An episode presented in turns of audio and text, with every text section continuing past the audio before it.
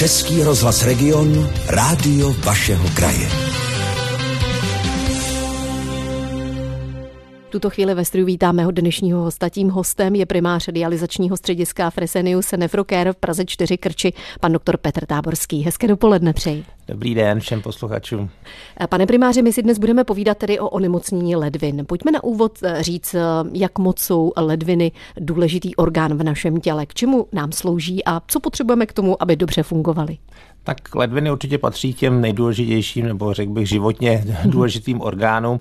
A jejich základní funkce je očišťování krve od některých produktů metabolismu, potom e, tvorba některých hormonů, myslím, že zvlášť sportovní fanoušci znají erytropoetin, který často sloužil v minulosti jako doping pro sportovce a poslední funkce, tak jak se to vždycky udává v těch učebnicích, tak je taková jakási eh, eh, koordinace všech ostatních orgánů, to znamená eh, dohled nad vnitřním prostředím, nad koncentracemi různých látek v krvi a podobně. Hmm, proč je vlastně pro správné fungování ledvin tak důležitý pitný režim?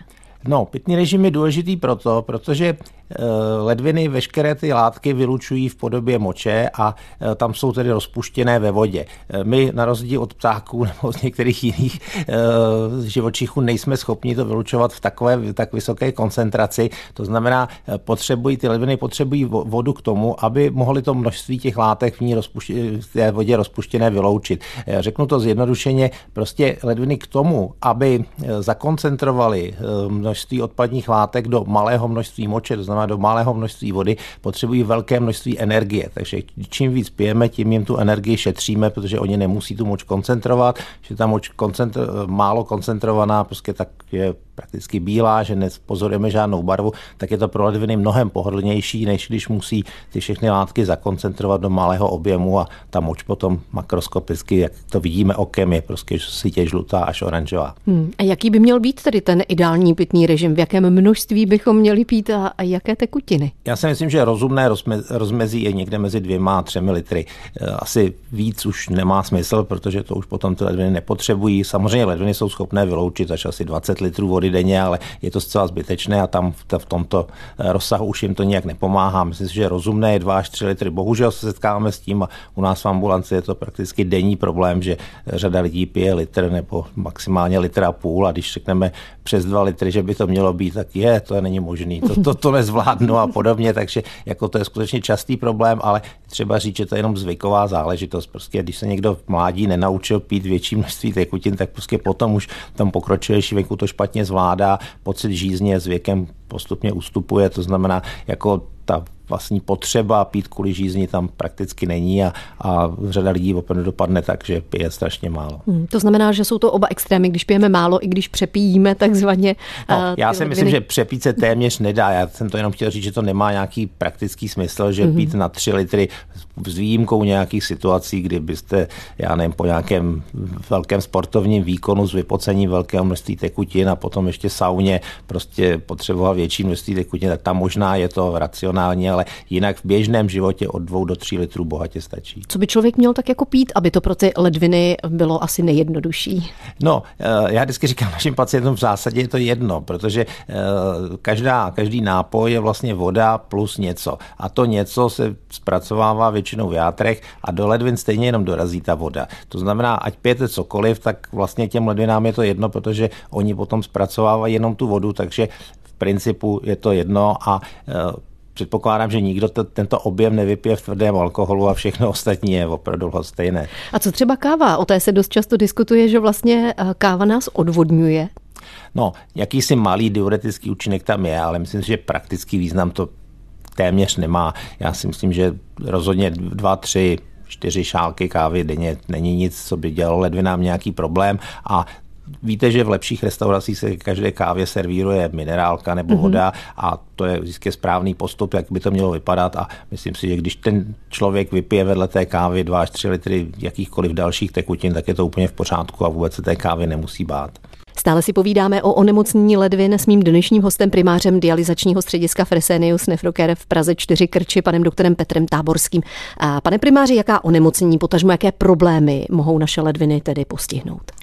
Tak nemocí je celá řada. E, ve škole se klasicky učí, že jsou hlavně ty nemoci, které postihují přímo ledviny, takzvaně primárně, to znamená, že ta ledvina onemocní jako první, ale ty jsou relativně vzácné a to, co dneska nejvíc postihuje ledviny, jsou takzvané sekundární, to znamená postižení ledvin při nějaké jiné chorobě. Nejčastější je to cukrovka nebo vysoký krevní tlak. To jsou nemoci, které dneska nejčastěji vedou k tomu, že někomu selžou ledviny. Ten průběh potom už je stejný. Na tom začátku vlastně potom v tom dalším dalším průběhu už tolik nezáleží, jakmile ty ledviny něco, tak jako bych řekl v úvozovkách načne, tak potom už ten průběh je stejný. Ty ledviny postupně selhávají, ten proces je ve většině případů velice dlouhodobý, to znamená od toho začátku toho onemocnění k tomu definitivnímu selhání je uplyne často několik desetiletí, 10-20 let je úplně běžná doba, ale postupně už potom nezávisle na tom původním onemocnění eh, to, to, to selhání ledvin probíhá a většinou se jemu nedá nějak zásadním způsobem zabránit, pouze se dá ten proces pomalit. Takže je to věc, která je velice nepříjemná. Nějaký zásadní lék, který by zabránil selhání ledvin v současné době neexistuje. Hmm, to znamená, že když tedy lékař oznámí pacientovi, že má nemocné ledviny, tak eh, už mu nezbývá nic jiného, než se s tím smířit, že to tak zkrátka bude a ten svůj životní styl tomu přizpůsobit. Je to tak, eh, určitě by pacient měl ten životní styl přizpůsobit, protože uh, ten ty životní styl rozhoduje právě o té rychlosti, jak ty ledviny selhávají. A když si uvědomíme, že eh, průměrný věk, kdy se ty tato onemocnění objevují, nebo kdy ten, kdy ten, ten proces toho selhávání ledvin začíná, je někde po 50, tak je to samozřejmě velice důležité, protože jestliže ten proces toho selhávání ledvin prodloužíme na 30 let, tak pro řadu lidí je to výhra, protože už je to potom nemusí ani zajímat. Mm. Zatímco eh, pokud ten proces bude probíhat rychle, protože ten pacient nedodržuje ta doporučení, nedrží dietu, prostě ne, eh, nezajímá se o ty své ledviny, tak vlastně ten eh, proces může probíhat velice rychle a jestliže mu ty ledviny selžou za 10 let, tak vlastně od 60, což dneska není žádný vysoký věk, je vlastně odkázán na nějakou formu náhrady funkce ledvin. Mm. To znamená, že to už potom mohou vést ty problémy k tomu, že ten člověk eh, eh, navštěvuje tady tu dialýzu.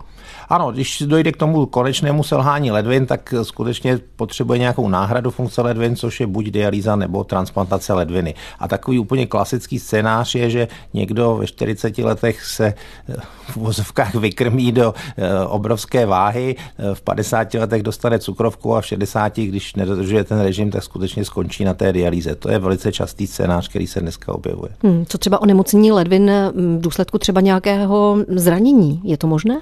No, možné to je, ale je to naprosto výjimečné. Jako mezi našimi pacienty na dialýze prakticky člověka, který by se dostal na dialýzu cestou nějakého úrazu nebo něčeho takového, nemáme, eh, protože málo kdy se stane, že by ten úraz postihl obě ledviny. Že? Naštěstí máme dvě ledviny a většinou, pokud je nějak dojde k nějakému úrazu, tak je to záležitost jedné ledviny a ta druhá potom stačí eh, tu funkci zcela nahradit a ten pacient dialýzu nepotřebuje potřebuje. Takže tento mechanismus si myslím, že je extrémně vzácný a asi se v praxi vyskytuje opravdu hmm. velice zřídka. A je pravdou, že chronickým onemocněním ledvin trpí velká část populace?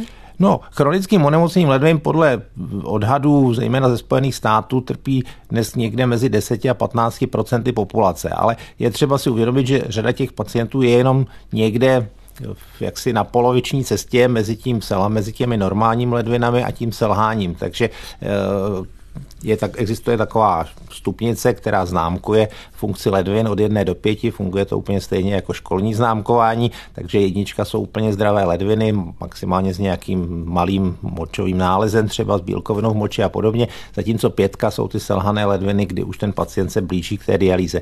A většina těch pacientů, těch 10% té populace je v tom stádiu 3, to znamená někde na poloviční cestě. Je to stádium, které tomu pacientovi vlastně nějaké větší potíže nedělá a řada pacientů, když se na to nepřijde nějakou náhodou, tak vlastně o tom ani neví, ale bohužel už i toto stádium 3 je spojeno třeba s vyšší úmrtností vlivem nejrůznějších komplikací, které to selhání ledvin vlastně e, přináší, protože to, že vlastně to naše vnitřní prostředí, ta koncentrace těch různých látek v krvi není normální, tak to už samo o sobě toho člověka jistým způsobem postihuje a postihuje to celého člověka.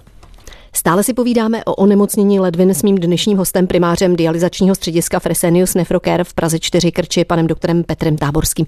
Znamená to, pane primáři, že v podstatě eh, lidé, kteří eh, žádné potíže nemají, nebolí je nic, vůbec nevědí o tom, že by mohli mít nemocné ledviny?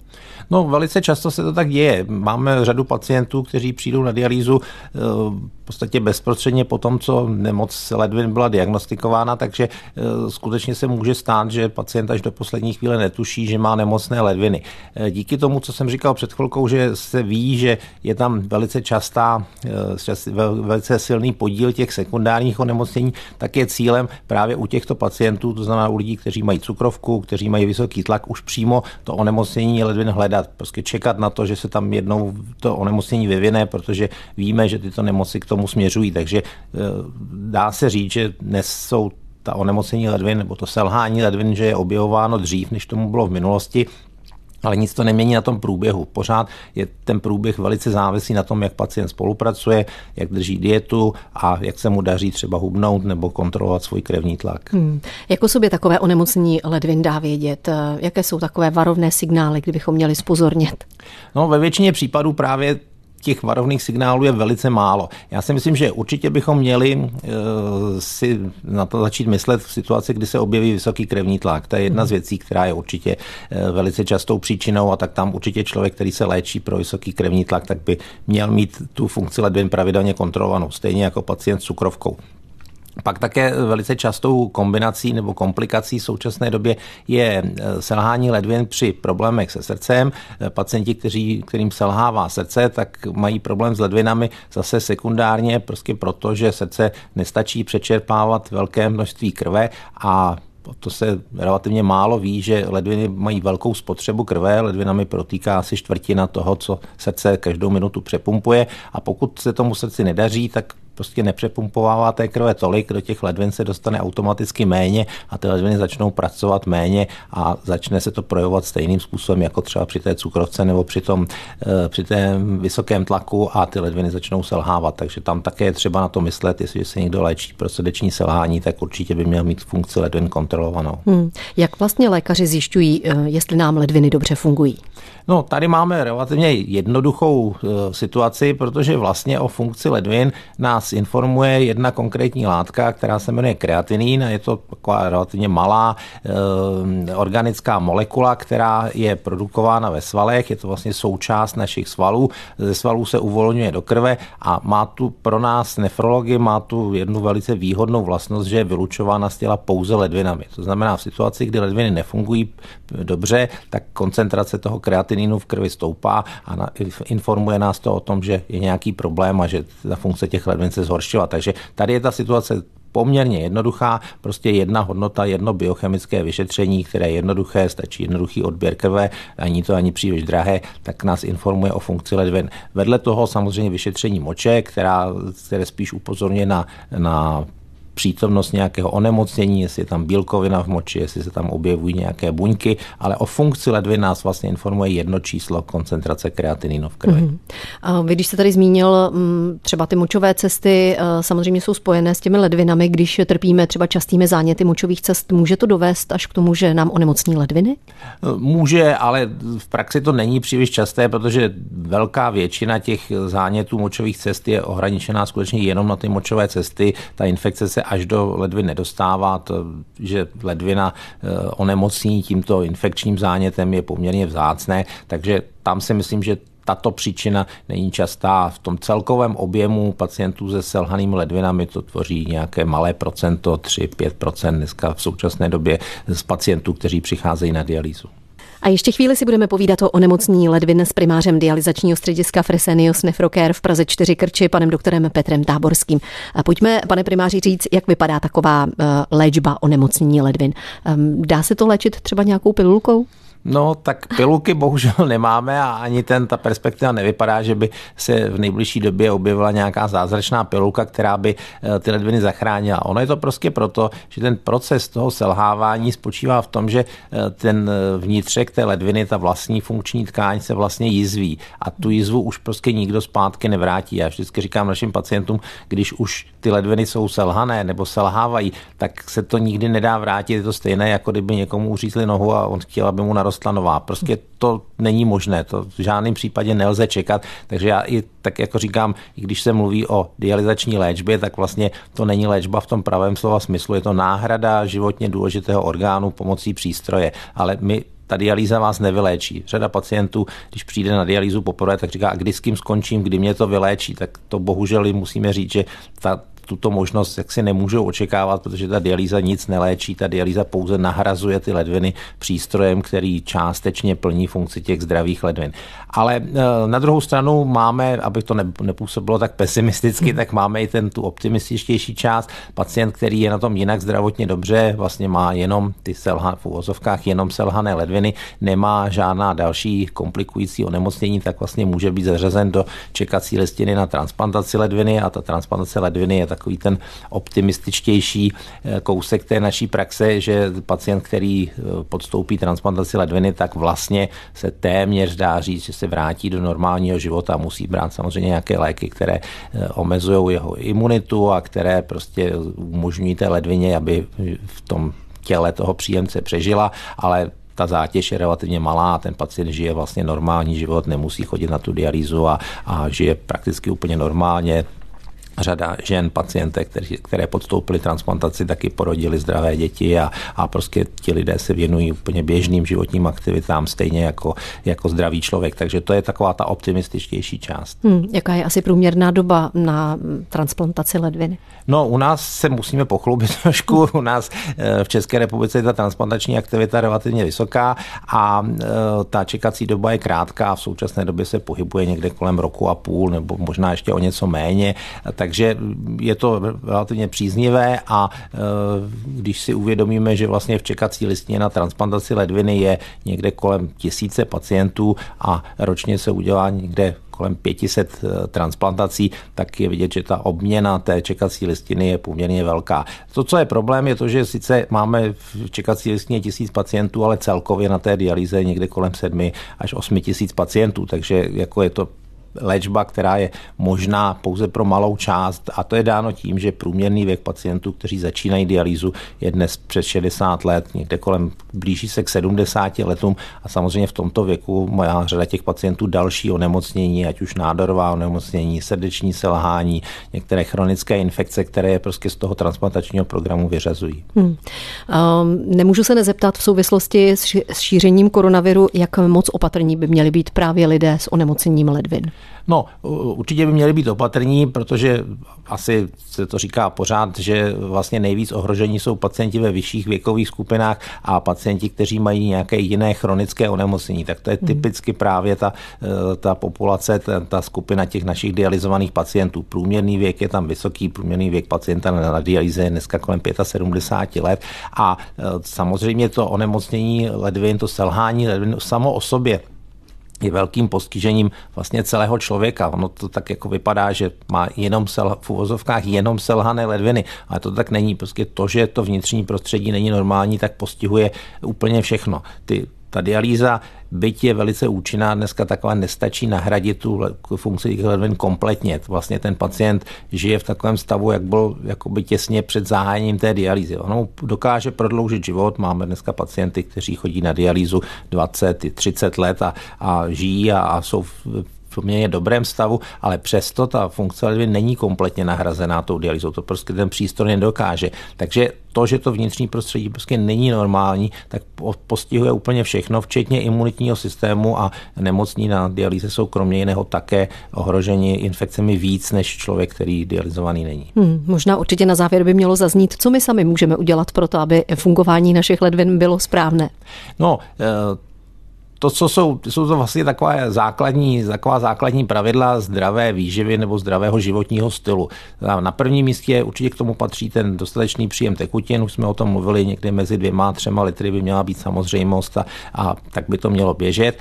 Určitě je to péče o řekněme, správnou výživu v tom smyslu, že nedopustíme nějaký velký nárůst váhy. Obezita je jedním z nejhorších faktorů, které eh, přispívají k selhání ledvin, to znamená eh, velký příjem eh, potravy, který vede k obezitě, je určitě špatně a rozumný příjem se myslí hlavně příjem bílkovin, protože vlastně když sníme bílkoviny, to znamená maso, mléčné výrobky, nebo já říkám našim pacientům všechno, co je ze zvířat, mm-hmm. tak to jsou bílkoviny, tak v to, když se těle zpracuje, tak vlastně skončí látkami, které musí potom vyloučit ledviny. Když sníte rohlík, tak vlastně z něj nic nezbyde, protože to nikde nepoznáte, protože ten končí kysličníkem uhličitým a vodou a ty se prostě ztratí a nikdo je nikde nevidí. Ale ty látky, které zbydou z bílkovin, tak ty se objeví v moči, protože ledviny je museli vyloučit a e, pokud těch bílkovin jíme hodně, tak ty ledviny přetěžujeme a určitě to pro ně nemá e, dobrý dopad a v případě, že už ty ledviny jsou poškozené, tak ta dieta dieta s tím omezením bílkovin skutečně pomáhá. Když to řeknu jenom tak jaksi hrubým odhadem, tak doporučené množství pro zdravého člověka je zhruba 1 gram na kilo váhy. To znamená, když vážíte 70 kg, tak byste měli sníst 70 gramů bílkovin. Bohužel se v naší praxi setkáváme běžně, že lidé jedí 200 gramů bílkovin zcela jako není to nic výjimečného, vidíme to každý den, protože u nás se to vyšetřuje při každé návštěvě pacienta, tak o to máme docela přehled. Takže tohle určitě není zdravý, eh, zdravý životní styl a určitě je dobré ty bílkoviny trošku omezovat, protože, jak říkám, v Čechách ta spotřeba je spontánně velká. A pacient, který už má ty ledviny trošku poškozené, tak by měl jíst ještě méně než ten 1 gram na kilováhy. Někde by se měl pohybovat kolem 0,6-0,7 eh, gramů bílkovin na kilováhy a to je pro něj optimální. A je s tím samozřejmě spojeno i třeba to, že tím přijímá méně soli a dalších látek, které těm ledvinám také příliš nepomáhají. Hmm, tak děkujeme, že jste nám promluvil do duše. Mým dnešním hostem byl primář dializačního střediska Fresenius Nefrocare v Praze 4 Krči, pan doktor Petr Táborský. Moc děkuji za váš čas, za vaši návštěvu tady u nás. Budu se těšit někdy příště naslyšenou. Děkuji a hodně zdraví všem. Naschranou. Český rozhlas Region, rádio vašeho kraje.